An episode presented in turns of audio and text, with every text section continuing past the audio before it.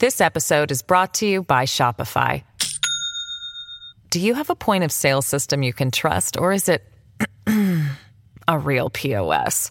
You need Shopify for retail. From accepting payments to managing inventory, Shopify POS has everything you need to sell in person.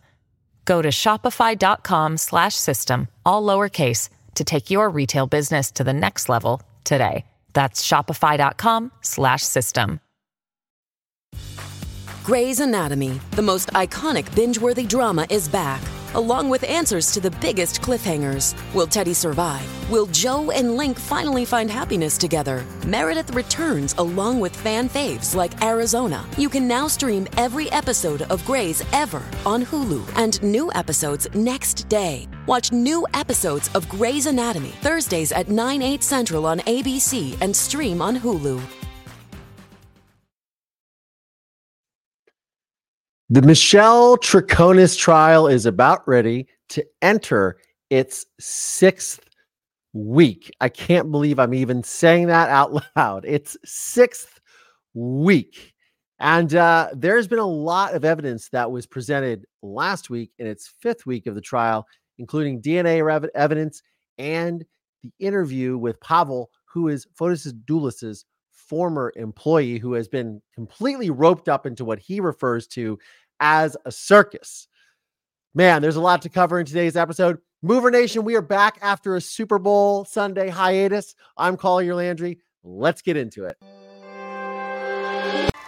Testimony continued today in the most notorious criminal trial in When I was 12 years old, my testimony sent my father to prison for murdering my mother. I decided at an early age that our trauma should not be what defines us. It's what we choose to do with it that does. I'm here to share my unique perspective on true crime, mental health, society, and popular culture, albeit with a slight sense of humor. I'm Collier Landry, and welcome to my show. Mover Nation, what is going on? I am just reading some of your comments. Illegally Red says, Hey, just a thought. Anyone else ever think about, think maybe that a member perk could be what true crime topic will be upcoming so we can watch before the podcast? I think that's a fabulous idea. I think that's a fabulous idea. Karen Kozlowski, it was a bummer with that the 49ers lost, but like, what a game. I mean, come on. If you're going to go out in that fashion, at least you went out in that fashion. Hey, look, Mover Nation, thank you so much. Wherever you may be and however you may be listening or watching, thank you for making me part of your day. This is the podcast where I am the show where I cover and share with you my unique perspective on true crime, mental health, society, and popular culture, albeit with a slight sense of humor. And we have a few housekeeping things that I want to get over. I want to talk about today. So, Mover Nation, we are expanding. Every week we are expanding. We just had a Patreon member come in at the top tier, pay for the year. So she gets a free t shirt. Stacy Face, aka Stacy Massey. And is this Stacy Massey that I went to high school with that has just literally joined Mover Nation? Maybe you'll get two t-shirts, Stacy Massey, if you're even watching. Um, I greatly appreciate it. All your support helps keep the lights on, helps keep me doing this channel. And I I can't tell you how much I appreciate it. Welcome to new YouTube members. We have the boss lady who has rejoined for six months. Congratulations. Donna, new members, Donna Donald, Sharita Hall, Carolyn Ciano, Beach Bree, and Jay. Thank you so much for joining at the mover level. At the mover level, I greatly appreciate it. Your support is what makes all this possible. Um, some additional housekeeping notes, just because this has been brought up in the chat. Um, so look, this is a safe place for everyone to express their opinion, no matter what side you might be on, no matter what you think about the topic that I'm talking about. All perspectives are welcome here. However, what is not welcome is hate speech or doxing of individuals or going after other members in the chat or excessive spamming. Those are big no nos. Some of our mods will put the rules up in a second, but those are things. This is a respectful community, and we we respect all walks of life eh, eh, red blue anywhere in between you know just let's keep it safe let's keep it cordial because I one of the biggest things that I think that is missing in a lot of current conversations is the fact that we are still having conversations and listening to one another is a key part of us evolving as a society, as a healthy society, as health, healthy citizens of the world. As long as we're in conversation, there's always a dialogue. And if we can keep it really cool and really respectful, I would appreciate that. Other members appreciate that too. So that's my uh that's my little of the day. Uh we are covering the Troconis uh, trial, which has entered its sixth week. And I got to tell you, the more I dive into this, the um the more the more complex it appears to be. Six weeks. I mean, look, the Jennifer Crumbley trial just literally crumbled and ended, and uh, that seemed to be, you know, pretty much open and shut. Boom. This trial is very complex, and I don't, I still don't know what to think of it because I can't get over the fact that there's a massive that you know Michelle Troconis is literally listening with earphones because everything is being translated into Spanish. And I'll tell you something, trying to translate uh, English to Spanish can be very difficult. However, if you are interested, did you know that one in five Americans have learn a new language on their New Year's resolution list? I want to tell you guys about today's show sponsor, Aura, and we'll be right back. Hey, movers. Did you know that one in five Americans has learn a new language on their bucket list? If you're one of them, make 2024 the year you finally check it off with Babbel, the science-backed language learning app that actually works. Designed by over 150 language experts, Babbel's quick 10-minute lessons are your passport to speaking a new language in as little as 3 weeks. Real people, real conversations, that's the Babbel way. Babbel's tips and tools are not just lessons. They're companions in real life situations. The approachable, accessible content is delivered through conversation based teaching, ensuring you're ready to shine in the real world. Before Babbel, I couldn't imagine effortlessly ordering food, asking for directions, or chatting with local merchants, and all without consistently checking a language app while I'm on vacation. But Babbel makes it easy, providing the practical skills you need for real life scenarios. Struggling with pronunciation? Babbel's got your back with speech recognition technology, helping. Oh, look at that. that just completely cut off. Um, okay, so um, in the comments in below, make Babbel your year of language mastery with Babbel and receive 55% off your Babbel subscription to be a better you one language at a time. Rules and restrictions apply. That's www.babbel.com forward slash Collier. That's B A B B E L dot com forward slash Collier to get your subscription today. Okay. Um, wow, that was really funny. I was like, that's uh that ad seems kind of short. Um, welcome again. Um, and I I love how I segued into that. But no, seriously, one of the things. Oh, look at this, Tina Luffman. Thank you so much uh, thank you so much for uh, the super sticker. And um, thank you for the Martin Luther King quote. That is um, that is absolutely fabulous. When we are keeping in mind our rules in the chat. um, uh, thank you very much for that. I appreciate it. Um, and I was like, is it Dr. Martin Luther King Day today? I don't know. Um, so I have a few summaries that I want to go over because this trial is just literally uh it's fascinating, but it is also a massive amount of overload for information. And I can't help but wonder, and I would love to hear what you guys think about this in the chat, but I cannot help but wonder if the jury is confused as the rest of us are. Um, be, specifically, I was listening to this DNA evidence that they were going over, and we're going to play a little clip from uh, Stamford local news that talked about this in a covering of the trial last week but they introduced um some of the uh they introduced some of the DNA evidence that had been found on uh, in the truck and on the clothes and the matches with Michelle Troconis and somebody who I had interviewed with my other podcast that I do, Survivor Squad with Tara Newell. We interviewed um, Amanda Knox, who was literally convicted for um, for the murder of her roommate Meredith Ferber and then um or sorry yeah ferber um and she was um then acquitted by an italian court i mean the whole thing what a like a media fiasco but ultimately she was rightfully acquitted and everything that I've seen. But I've watched a lot of documentaries because they because they also convicted someone for the murder. I'm sorry, Mer- Meredith Ketcher or Kercher is her name. Sorry, Ferber. Kercher. My apologies to her and her family. Meredith Kercher is the woman who, the young woman whose life was lost uh, and was ultimately uh, killed by the gentleman who went to prison. Uh, was convicted for the crime, but her and her boyfriend. But one of the things that they went through was this extensive DNA.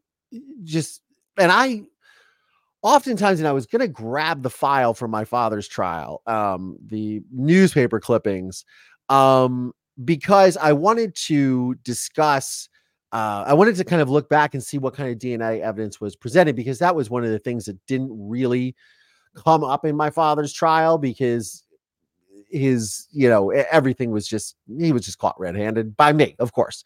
And um, but I think about how this um how this DNA is just so convoluted. And so one of the things when when talking to Amanda Knox and watching some documentaries about her before our interview was how the knife was a murder weapon in her particular case and it had her dna and it had other individuals dna and it had the two other roommates that were their dna on it.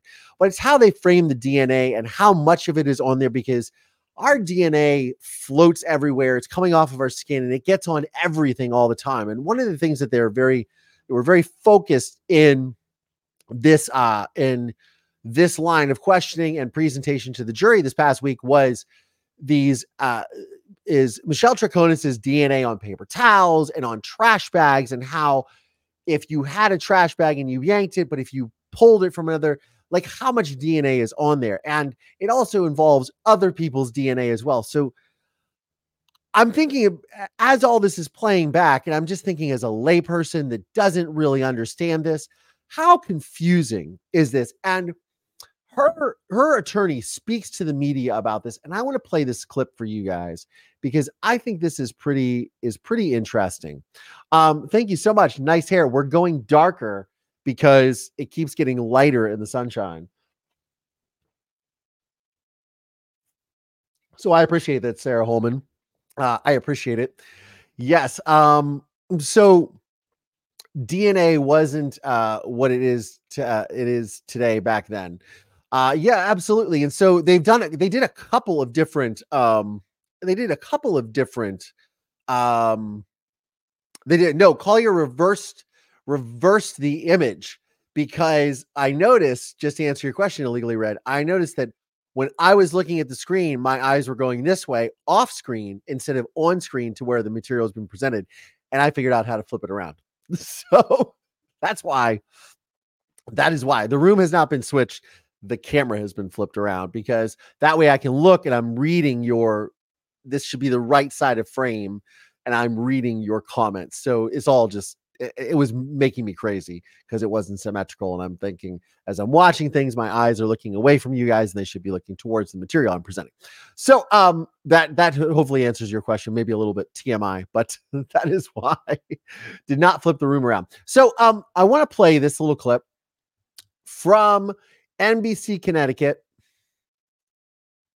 I'm going to share my screen.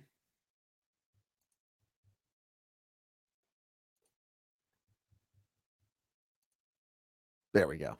That's what I want. And we're going to talk about it. Almost overnight, she went from a possible witness to a person of interest in the case of a missile divorce battle. The stuff you were throwing out, we have. And it's all Jennifer. It belongs to Jennifer. Do you understand? Turned high I'm going to talk about some of her interrogations, her three interviews, because they are very We're interesting. taking you inside the trial of Michelle Troconis. And thanks for joining us once again for Inside the Trial of Michelle Troconis. To some of the key findings of the DNA analysis done on the Albany Avenue evidence and the Toyota Tacoma. this is the Albany Avenue evidence, which is this, which is the stuff eh, that you see in the surveillance video of the Ford Raptor that uh, Fotis Dulos was driving, and that he cut, gets out and he's tossing things into different waste receptacles along Albany Avenue. This is what this is regarding. Kristen Maydale from the State Forensics Lab back on the stand to lay out what was and what was not found on samples sent to the lab. Now, this testimony lets the jury in on what we already knew through the arrest warrant for Michelle Troconis. You can see the left uh, on the left there are pieces of evidence. Thank you so much. In the middle, the results of that testing. Most of the DNA results were consistent with Jennifer Dulos. So again, as she said, most of the DNA results were were um, a match to Jennifer Dulos and Fotis Dulos. So it's, it's interesting. Again, the complex thing with this case the complex thing is the fact that the main suspect, the main person that should be on trial, took his own life. So he can't be here to answer for the crime. So this feels so much like a trial by proxy. Um, I just can't, I can't, I can't exclude that from my mind. I can't disregard that because every time I listen to anything about this case, I start thinking, why is she on trial? She's not the person that did X, Y, and Z. She's she she, she is did she cover things up? Well, we're gonna find out, right? Did she do, you know, was she how involved was she?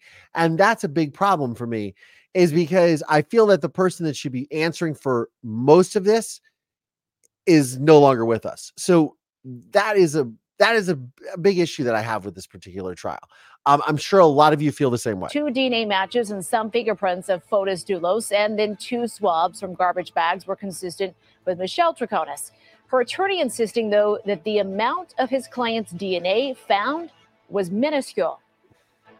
The suggestion that her DNA was all over these items is therefore, in my view, not borne out. Our Kevin Geis is live outside of Stamford Superior Court once again. And Kevin, we are coming off of a dense day of DNA testimony. Any idea what the jury is set to see next?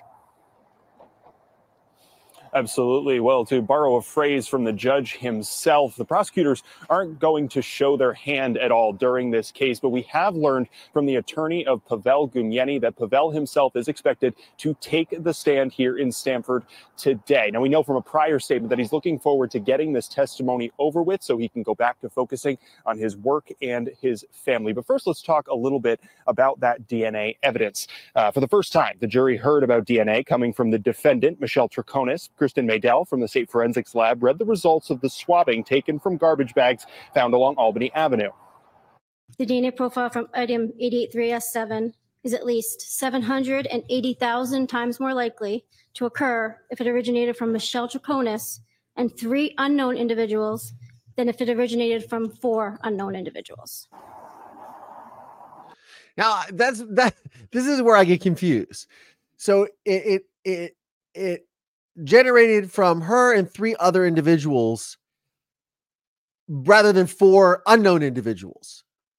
Okay, like this, if I'm serving on a jury, this is really confusing to me because I want to go, wait, wait, what? And I understand that the jury can can clarify this, obviously not live in the courtroom, but when it enters deliberations. But this is week five. We are entering week six, and they are saying that this trial is going to go well into March. Hey, movers. Did you know that one in five Americans has learn a new language on their bucket list? If you're one of them, make 2024 the year you finally check it off with Babbel, the science-backed language learning app that actually works.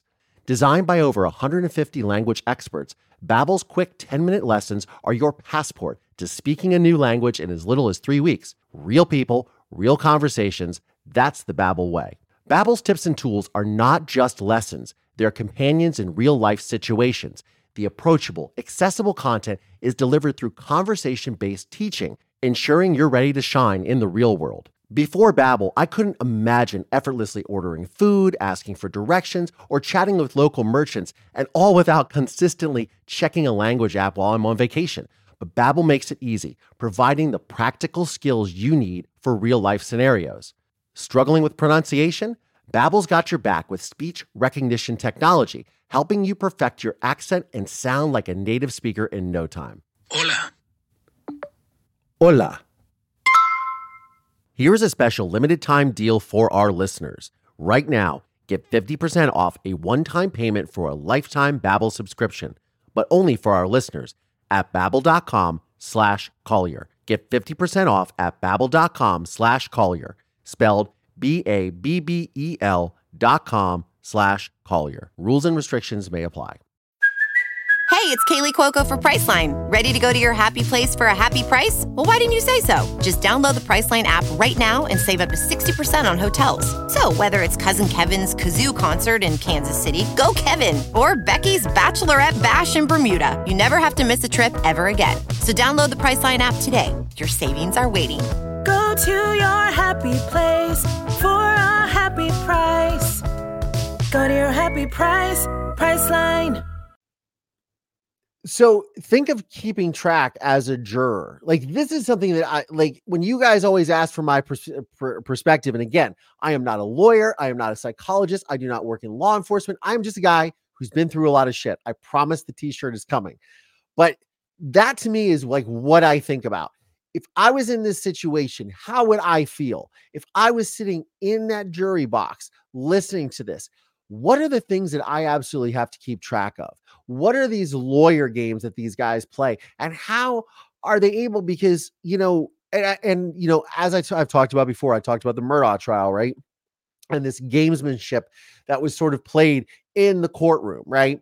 And how even you know, the retrial hearing, et cetera, et cetera all of these things that um that Alec Murdaugh brought up and the way that his lawyers and the prosecution and the it's it's almost like they're there to confuse people and you have to keep track of a lot of evidence as a juror.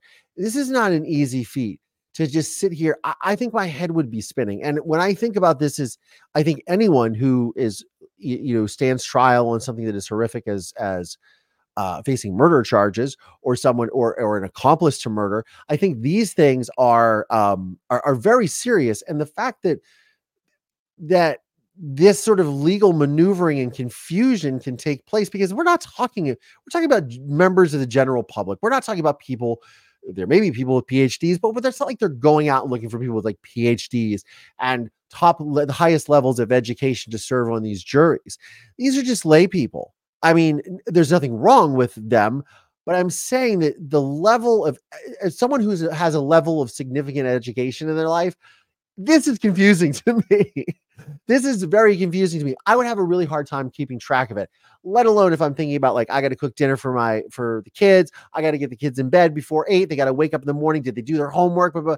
think about all the things that are going through these jurors' minds and then they got to keep track of this nonsense that's what I think is just gets very convoluted. I'd love to hear what you guys think. The lab also did an analysis on a new DNA profile collected from Michelle Troconis last year in 2023 and using a new kit. The results were consistent with the analysis done in 2019. The amount of DNA, though, a sticking point for the defense. Schoenhorn had the DNA expert check the math, calculating just how little the amount was.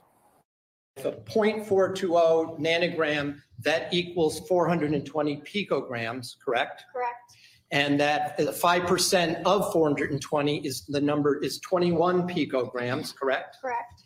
And that you already indicated is approximately three human skin cells, right? Approximately, yes. And therefore, to do that math, that would be the equivalent of 21 trillionths of one gram, correct? Correct. Okay, so it's pretty small. Very small, yes. 21 trillionths of one gram. 21 trillionths. So if a if a million is a thousand thousand and a billion is a thousand million, then a trillion must be a thousand billion. That's just to put it in context for you. Now, the source of that DNA isn't something that the lab is able to test for unless they do a confirmatory blood test. But on this item, they did not do that confirmatory blood test. Shannon. All right. Attorney Schoenhorn again, uh, quick to point out the differences between what was laid out in that arrest warrant and what the expert testifies was actually found during her examination. Now, Kevin, the prosecution and the defense both throwing out scenarios for how that DNA may have gotten there. Attorney Sean McGuinness asked Madel about a statement Troconis made in her third interview, which the jury has not yet seen.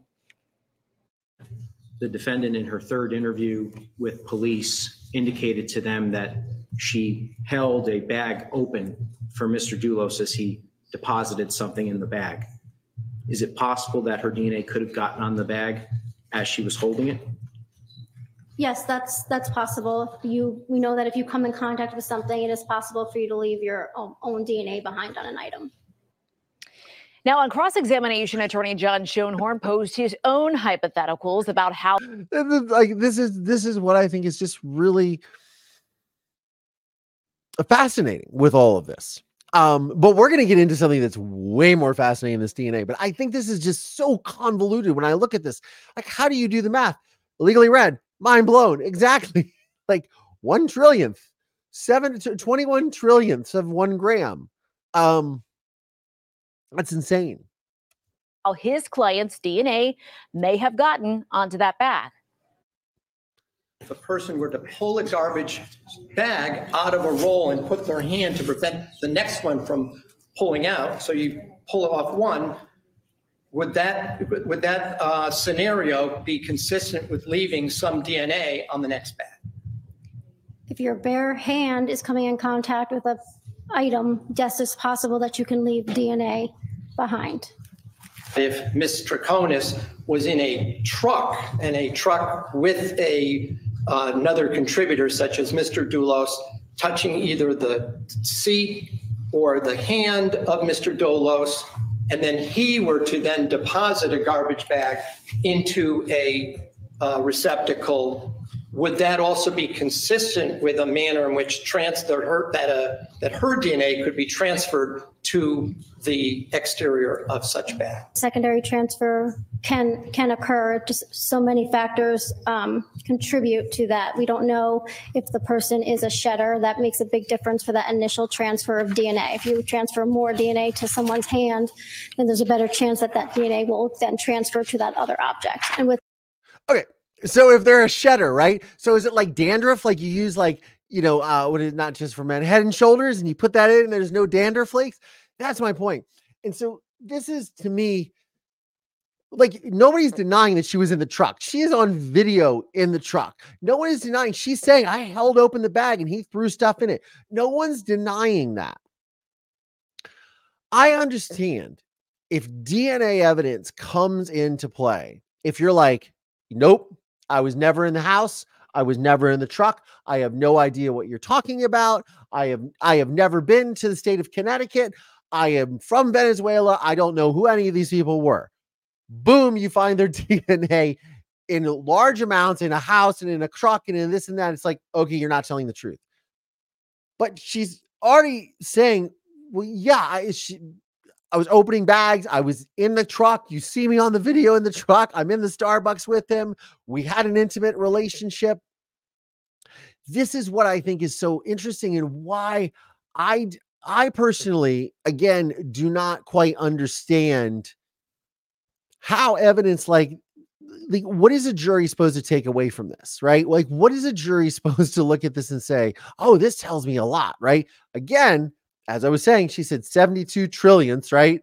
Or uh, 27 trillionths or whatever it was, 21 trillionths, you know, so a thousand, thousand, million, a thousand, million, billion, a thousand, billion, trillion, right? Times 21, right?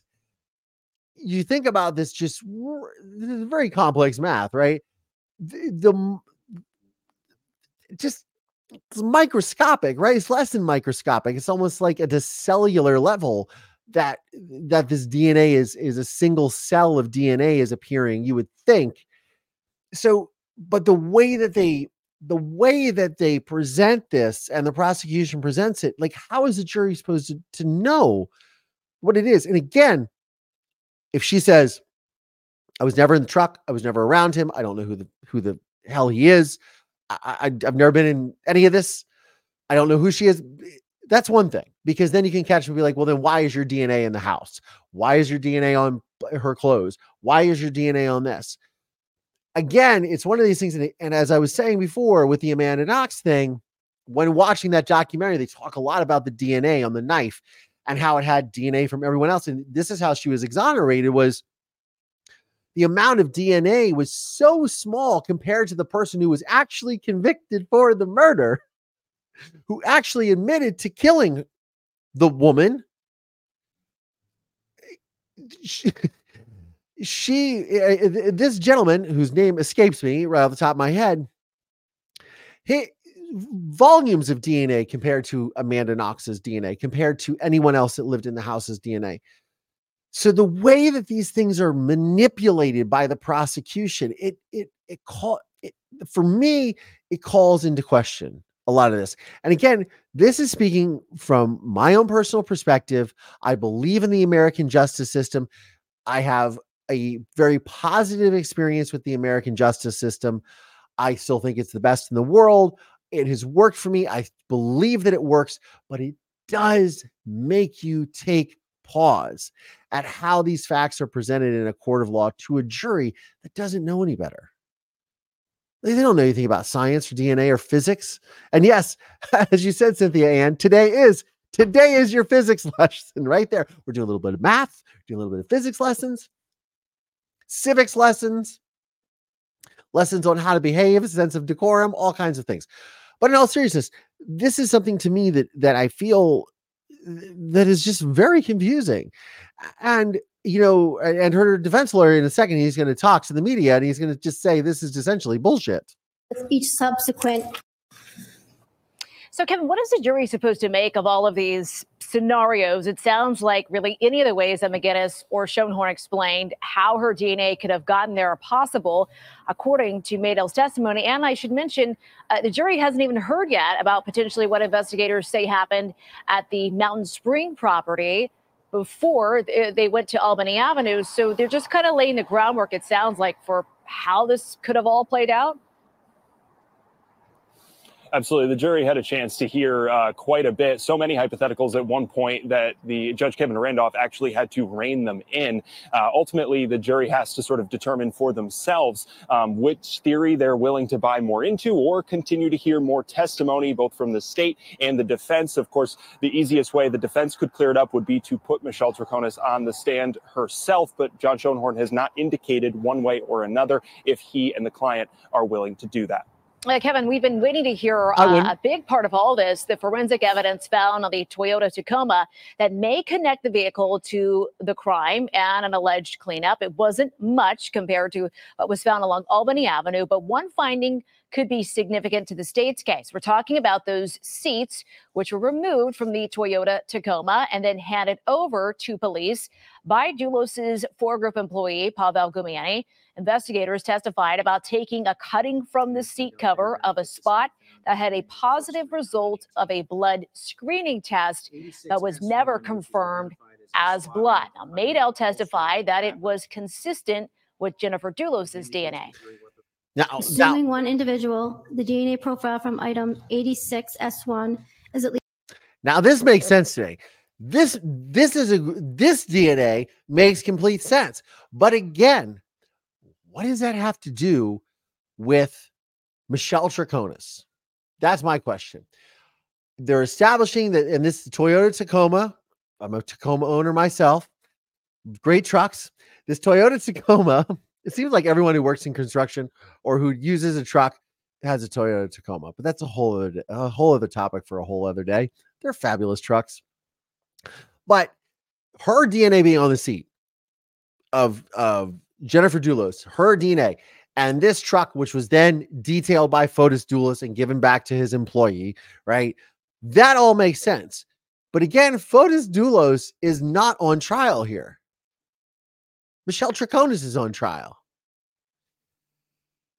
It just feels to me that there is, again, trial by proxy in a lot of ways trial by proxy because you just for for Michelle Troconis to and I understand and, and something that I explained at the beginning of this, which is based on my research, is that the charge of conspiracy to commit murder and covering it up carries with it the same the same uh, sentence as the actual murder, which in the state of Connecticut is 60 years.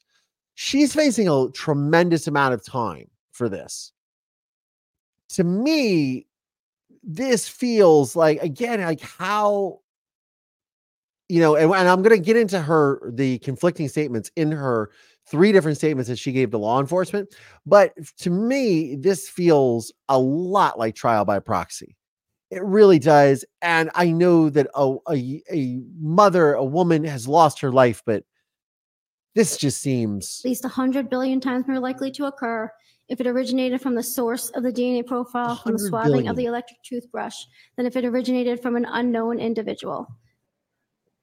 Now, investigators believe that Fotis Dulos used Pavel Gumienny's Tacoma to drive down to New Canaan the morning Jennifer disappeared.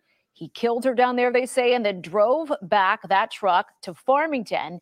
Jennifer's body, as you know, has never been found.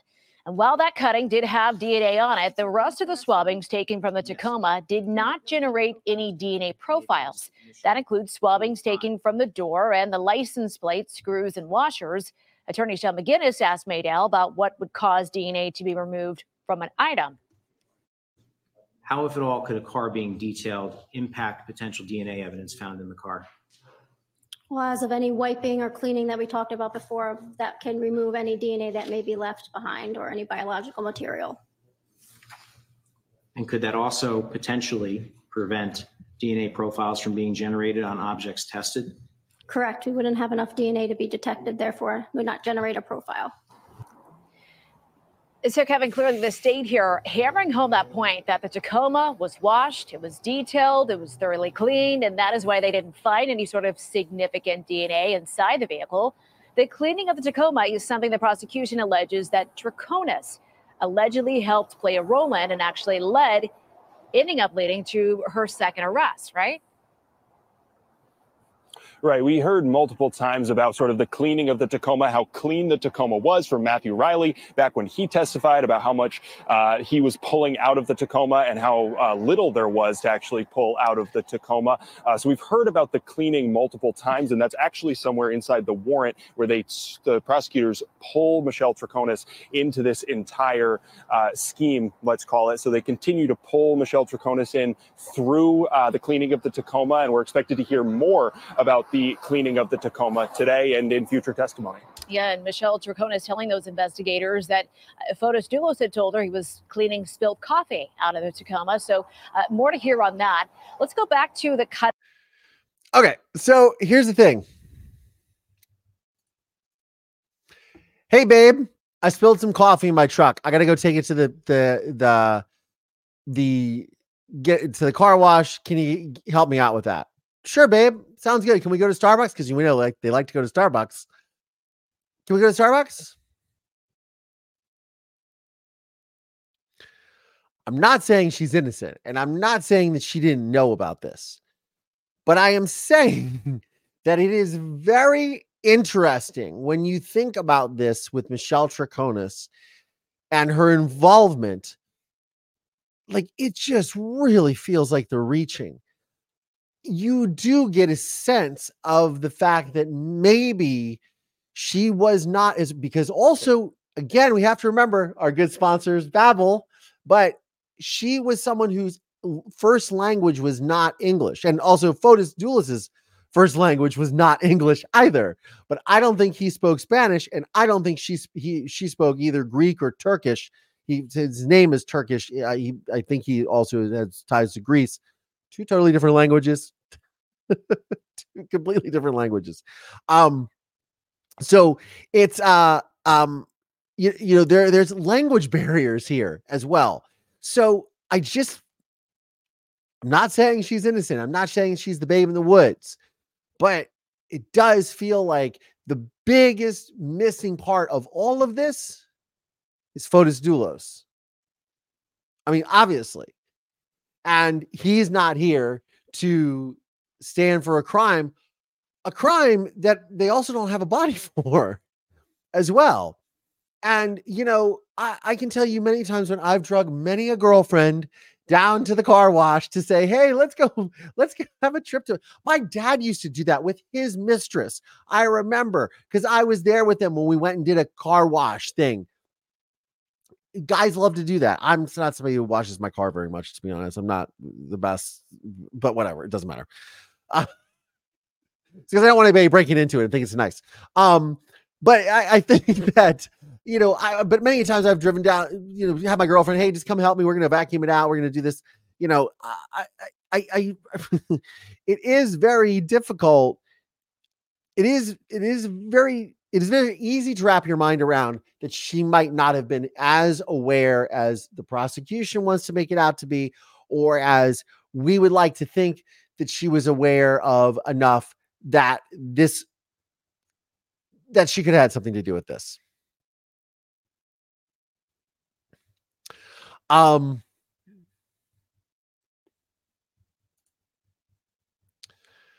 anyways, uh let's get let so let me go over what she had because in her in her interview she talks about this um she talks about this uh this particular in her third police interview. So she had indicated so during the first two interviews with michelle Troconis, she repeatedly told investigators that she had been cleaning windows while at 80 mountain spring road. During the third interview however she said that she had been cleaning bathrooms so she indicated that when pavel Gumienny, uh, arrived at the residence at approximately 5 p.m., she and Dulos had been standing up against the Toyota Tacoma passenger side. She said, quote, Fotis and I were against the car, the Tacoma. Fotis was like behind me, like physical contact. Pavel arrives. I think Pavel or Fotis says, I didn't see anything or we weren't doing anything. I think something like a joke, unquote. When asked to explain her meaning, she answered, like, yeah, we were making dot, dot, dot. Troconis appeared to be saying that Gumienny's arrival interrupted uh, um, Fotis and Troconis from engaging in intimate acts alongside the passenger side of the Toyota Tacoma. So Troconis told investigators that she was inside the house when Fotis came looking for paper towels because he had, quote, spilled something in the Tacoma. Supposedly, he went outside to clean out the spilled coffee and then returned to her and handed her the paper towel, which she threw in the garbage. She explained that Fotis had said he spilled, I think it was coffee. When asked where he spilled it, she responded, in the in in one of the cars. That's what he told me. I'm not sure if that's true or not, but the paper towel was dirty. Troconis in, indicated the used paper towel had a brown had been brown in color. She also told investigators that the soiled paper towel did not smell like coffee. Interesting.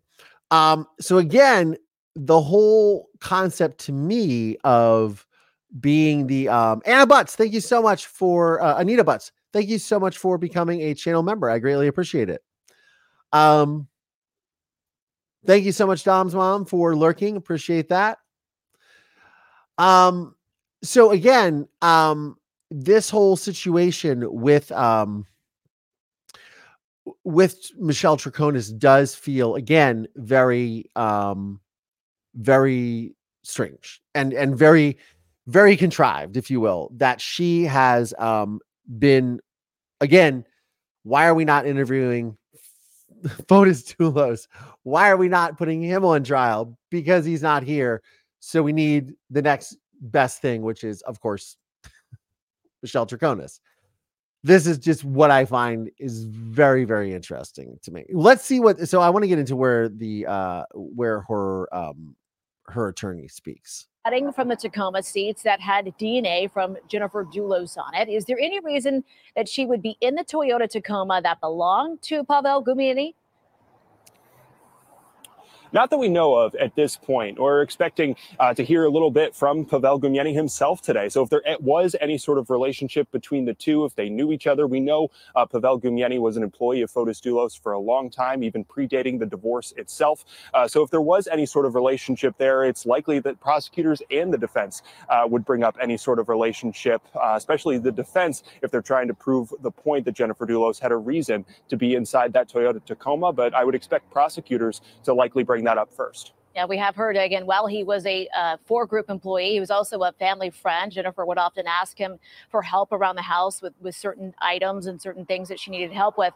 Now, all of these pieces of evidence were also compared to samples from the nanny, Lauren Almeida, and the Dulos children, as well as Pavel Gumienny. And when it comes to him, there was a bit of a surprise in the DNA findings. In comparing the mitochondrial DNA profile from 88 one dash one S two one and the known from ninety-four, number, submission number ninety-four, which is Pavel's known, are the same. Therefore, Pavel Gumienny or another member of the same maternal lineage cannot be excluded as the source of item. So, for the very first time, we have now heard that a hair recovered from a sponge found in the evidence dumped along Albany Avenue matched the profile of Pavel Gumienny. Mitochondrial DNA is not like nuclear DNA. Nuclear DNA is unique to an individual, whereas mitochondrial DNA is not. Nucleal DNA versus mitochondrial DNA. So I don't know for those of you that took biology uh, when you were in high school, we learned about mitochondria and the nuclei of the actual um, uh, of the cellular of cells and nucleus. I mean, this is just all again very, very, very confusing. And very Schoenhorn had this to say about the discovery. how um, Pavel's Pavel Gumienny's uh, hair got in onto a scrubber sponge found inside one of those bags, but um, or at least you know maybe it's his mother's hair. I don't know. So it's unclear how that hair would have gotten there, Kevin. And we're expecting, again, Gumienny's testimony sometime today. And their Hey, one of uh, Now, hair- let's just back it up. mitochondrial DNA, nuclear DNA of Pavel Gumienny. Mitochondrial DNA is not like nuclear DNA. Nuclear DNA is unique to an individual, whereas mitochondrial DNA is not. Schoenhorn had this to say about the discovery. So again, if he was if Fotis Dulos was cleaning out the truck, why so if this is Pavel Gumienny's truck, why if his DNA was somehow involved in on this sponge that was used to clean out the truck, his own truck, of course his DNA would be on there. That's what again, one of those things that I don't feel makes any sense to me. Um, I don't feel it makes any sense to me. So um this this is something uh that again, this very convoluted DNA evidence, and again, this mystery man not being here to be to be able to be put on trial in the first place is all very concerning to me. That's for sure. how um, testimony sometime today. Again, So, we know that and Troconis is a family I think is, we're gonna is jump upset that he was granted immunity in the case. We heard about that during those suppression hearings. Uh, so, Kevin, does it look like or seem like that Attorney John Schoenhorn is implying that Gumienny may have had more involvement than we've originally heard or what's originally been reported by investigators? Of course, his job is to create this reasonable doubt for the jury. Right. Reasonable doubt is a whole part of the defense. It's really his main job as the defense attorney. So we're expecting him to continue to sort of push a little bit of reasonable doubt on the jury as far as finding Pavel Gumienny's hair on that sponge uh, that was located on Albany Avenue in Hartford. When I was able to contact uh, Pavel's attorney, Lindy Urso, yesterday, he did tell me uh, that that's something that isn't necessarily super shocking to him, though that was the first time he was hearing about the hair that was found on the sponge. But he believes there's a perfectly logical explanation, and it will come up in testimony today. Wow. And we know that Lindy Urso, uh, Kevin, has represented Pavel Gumienny for years now. So interesting to hear that this is the first time that he has learned that. Again, the jury is now aware of just how much of Jennifer's DNA was found on what was dumped in those trash cans along Albany Avenue. You'll remember they saw the bloody Vineyard Vine shirt and cut bra during one of the hardest, most emotional days in the trial so far. And so the for those of you that don't know that this was th- this particular um Vine and Vineyard shirt, very designer size, extra small shirt. That was hers. Was one of those things that were found in the trash cans on Albany Avenue, which you see Fotis Dulos dropping these th- items into these waste receptacles on the side of the street. Really, just really sad because again, there is no body. So this is a lot of the evidence that they believed, you know, shows that she was murdered. So, um, hey, Court McNeil, Collier Landry show. What is this? uh, what is this? Uh, uh, I see uh, YouTube YouTuber uh here. Collier Landry show. Uh, what is this? Interesting. Um, somebody can fill me in on that. Oh, it's Karen. Okay, great. Thanks, Karen. Oh man, uh, I that got me very confused. I thought I had an imposter just like step into the to the channel chat. I'm like, oh, did somebody create a? I guess I should probably should create another channel. um, okay, so let's get into this Pavel um Gowini uh or Gamini his testimony, right?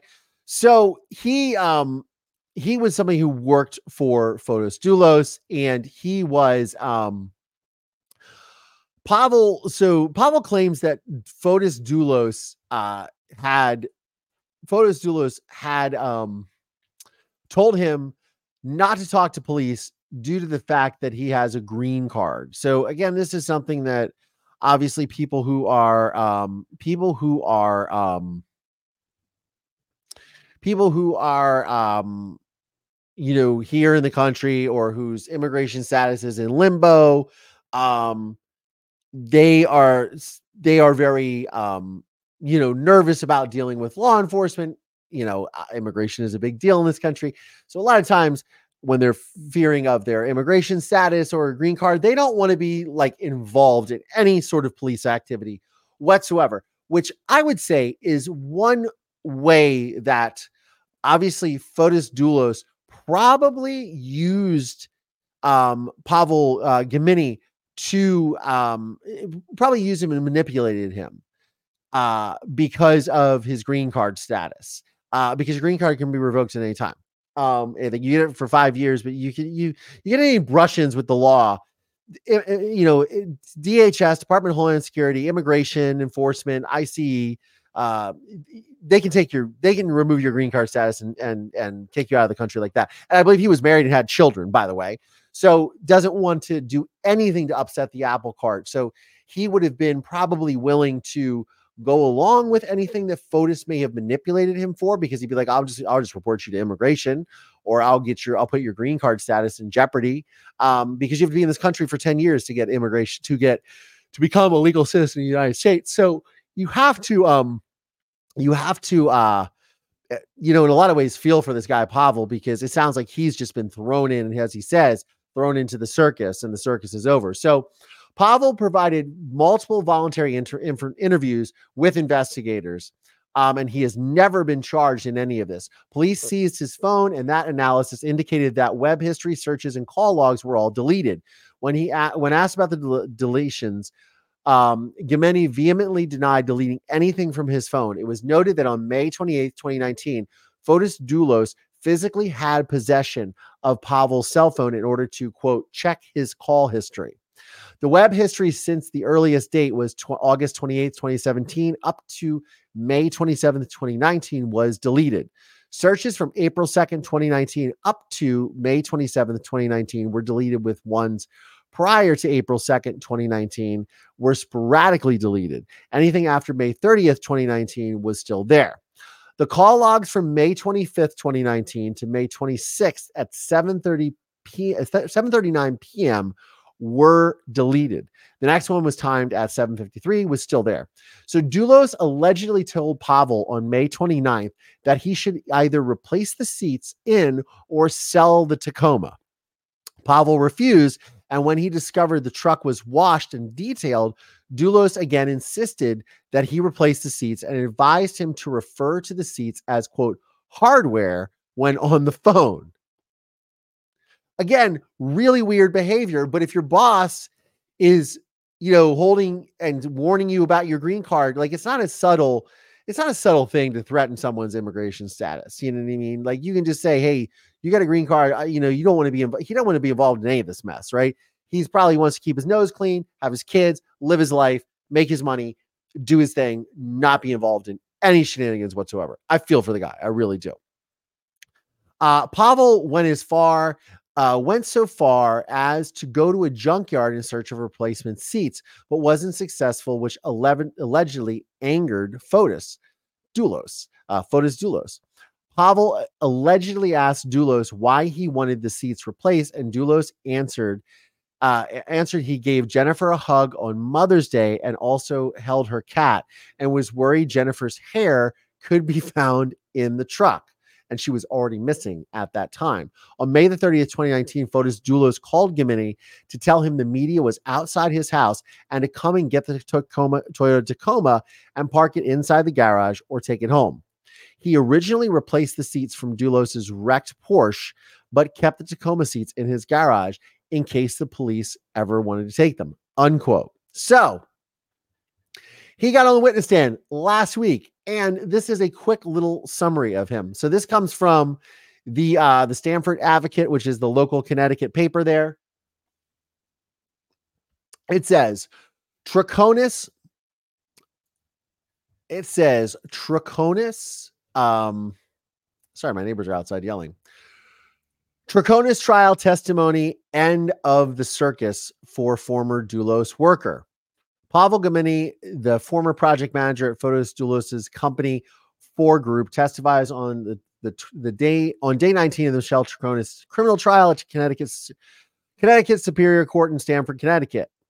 Troconis is now on charges related to the disappearance and death of New Canaan resident Jennifer Dulos. The slender, soft-spoken Gumienny talked of how he came from his native Poland to the United States about 24 years ago and how he found work as a carpenter framing houses for a company owned by Fotis Dulos, who he met around 2004. And he spoke of a more metaphorical journey as well, from his initial belief that Fotis Dulos wasn't involved to involved to cooperating with, with police investigating his boss. Quote, I knew this guy for a very long time and I trusted him that he was a good guy, Gumienny said. But he said that he started to change when Fotis Dulos kept pressing him to replace seats in his truck, which police believe was used in the crime. The article continues below this ad. Fotis Dulos also made another request. He said, If we talk on the phone, let's not call it, quote, seats. Gumienny quoted Fotis Dulos as saying, Let's call it hardware. The assistant state attorney, Sean McGuinness, asked Gumienny how he felt. He said, I didn't know what to say. I was shocked. I didn't say anything. Gumienny would keep the seats, eventually agreeing to testify in the case after obtaining an immunity agreement, barring him from prosecution. He offered vivid testimony detailing Fotis Dulos's, Fotis Dulos's and Troconis's interactions before and after the disappearance. He recalled Troconis referring to Jennifer Dulos as a bitch. I'm assuming that's what this means on at least two occasions, but Troconis' lawyer maintained after Gumienny stepped down from the witness stand that the testimony was dispositive and but in favor of his client.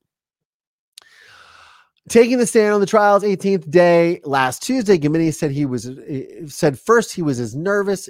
Uh, he was he said as he first said he as nervous and as nervous was nervous. Sorry, they've written English, guys, English uh, was nervous in response to a question from McGuinness before detailing his background briefly. Uh, he said he grew up in Poland uh, prior to coming to the United States in 2000, though he hadn't worked as a carpenter before. Gumienny said he found work framing houses for an Avon home building business before he met Fotis Dulos. And his sister Rena was an architect, uh, an architect who had a luxury home development business of their own.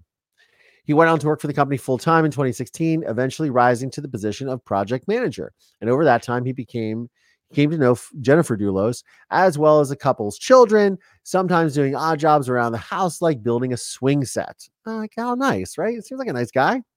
At one point, Jennifer Dulos confided in him to have a vehicle that she drove repaired without her husband knowing. He said, quote, at some point, I told her that I have to stop doing that because this is going to get me fired. So obviously, he was put in the middle of these two individuals and their very tumultuous relationship and divorce and uh, their estranged relationship.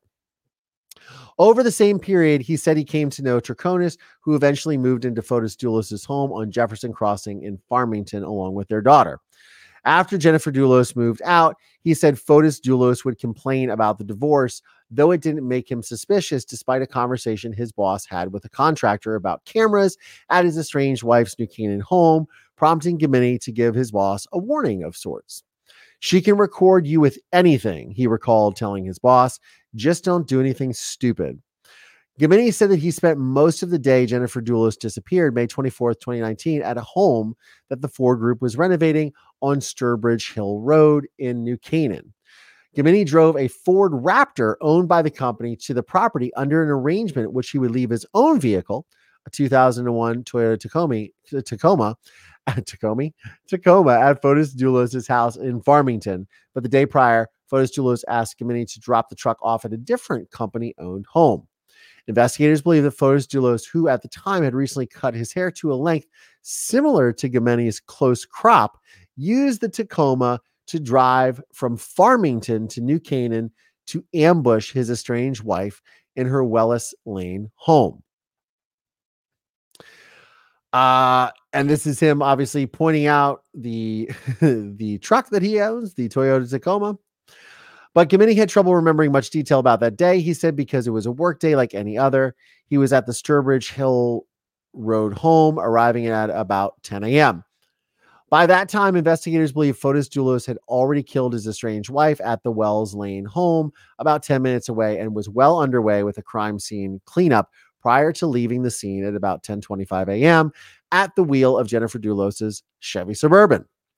Gumienny said he might have gone to a Chinese restaurant that day, but that he couldn't remember if that was that day or another day. Though Troconis' lawyer quizzed him repeatedly, uh, he had trouble remembering details about the establishment, but remained calm and poised throughout, often pausing to consider his thoughts before answering. Again, as I said, when you are a witness, and I said this during the retrial hearing with uh, Alexander Murdaugh, uh, when a witness is on the witness stand and they are composed and they are giving very matter of fact answers and not appearing perturbed and giving thought and thinking and going, no, this is how it is. And they're very confident. They're telling the truth because as someone who has testified against his father in court as a child, and people thought I was coached and people kept saying that, here's the truth. When you are telling the truth, it is the easiest thing for you to remember. It's so pure, it flows. Trust me. Saying and offering that information up when it is the truth is a hundred percent on point. It it it just is. So again, he doesn't appear rattled because he's remembering it as it is because he's telling the truth. That's just how it works. Uh so he returned to So he he said he returned to the farming to Farmington that afternoon to find Fotis Dulos and Troconis at another Fore Group property, property where he said they initially looked surprised to see him, but he said nothing else seemed amiss as the three jockeyed vehicles between several properties so Gumienny could get his dirt bike onto his truck, which he drove home for the Memorial Day weekend. Over the ensuing days, he said he came to learn about the disappearance, but didn't suspect his boss, initially thinking Jennifer Dulos might have briefly run off. Relating a story, a story to Fotis Dulos about him, told him about her doing something similar years before. My father again tried the same thing. Said, "Oh yes, she ran away before. My mother never ran away. Never happened." Nor were any suspicions aroused, he said, when Fotis Dulos cleaned and detailed his aging Toyota Tacoma days following the disappearance. Because again, it's your boss. He borrowed your truck. Uh, he was being cool and like, hey, I cleaned it up for you, bro. Like it was messy. But then again, the seats, the whole seats thing, red flag.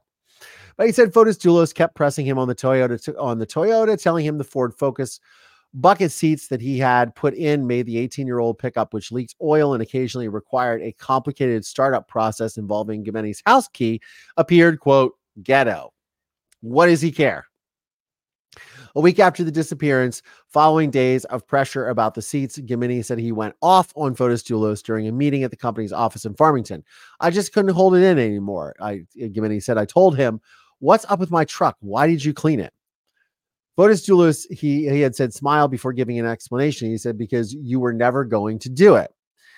Gumienny would return the, would turn the seats over to state police when they searched the truck on June the 2nd, 2019. He would go on to provide several voluntary interviews to investigators, investigators, including an eight hour session at Troop G in Bridgeport on July 12th, 2019. I think that what came out loud and clear is several days after the disappearance of Jennifer Dulos, both my client and Mr. Gumienny assumed she was still alive, he said. As far as I'm concerned, that is certainly the dispositive factor when it comes to the charge of conspiracy to commit murder. In his own comments outside the courthouse, Gumienny's lawyer, Lindy Urso, said he was thought he said he thought the defense was quote trying to make the most of his client's testimony but he wasn't surprised with the tactic. Quote early on he was talking to the police against my advice describing Gumienny as a very hardworking family man. More than anything the lawyer said Gumienny wanted this time his time in the spotlight to end. Quote he's a very private individual but by the same token we're here now and this is the beginning of the end of the circus for him so he can get back to his life. I would say I agree with that. I really hope Pawel Gumienny that you can get back to your life because you deserve it, man. Um, being rattled from all of this is just, yeah, having your life turned into an upheaval by your former boss, who clearly took the life of his wife, and now you're roped into another trial. Five years later, five years this guy has been dealing with this. Um, this is a circus. I, I'm going to continue to cover this circus because uh, it is fascinating to me, but it is really unfortunate for everyone involved, especially for the five children. And we'll get into that in another day because I have many thoughts on that as child children who are victims of both the perpetrator and the victim themselves, and they've lost both parents, and it's a very tragic, horrific situation. I want to say a big thank you to all my channel members, channel subscribers, new channel members new Patreon subscribers. Thank you all so much for uh for everything, all your support. I greatly appreciate it. If you would not mind on the way out, please click like. And if you like what I'm talking about, you are interested in this channel, please click subscribe. Please check out my other videos as well. In the Collier Landry show, my true crime stuff, my own personal true crime story. Check out all the info that I have. Uh, um, I, you know, all the videos. I really, I really appreciate it. I appreciate everyone who who showed up today. Uh, thank you all. Mover Nation, we get through another one. On that note, I'm Collier Landry. I'll see you on the next one.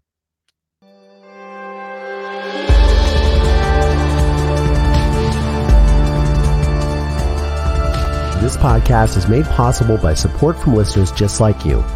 For exclusive content around this podcast, please consider supporting me via Patreon by going to collierlandry.com forward slash support.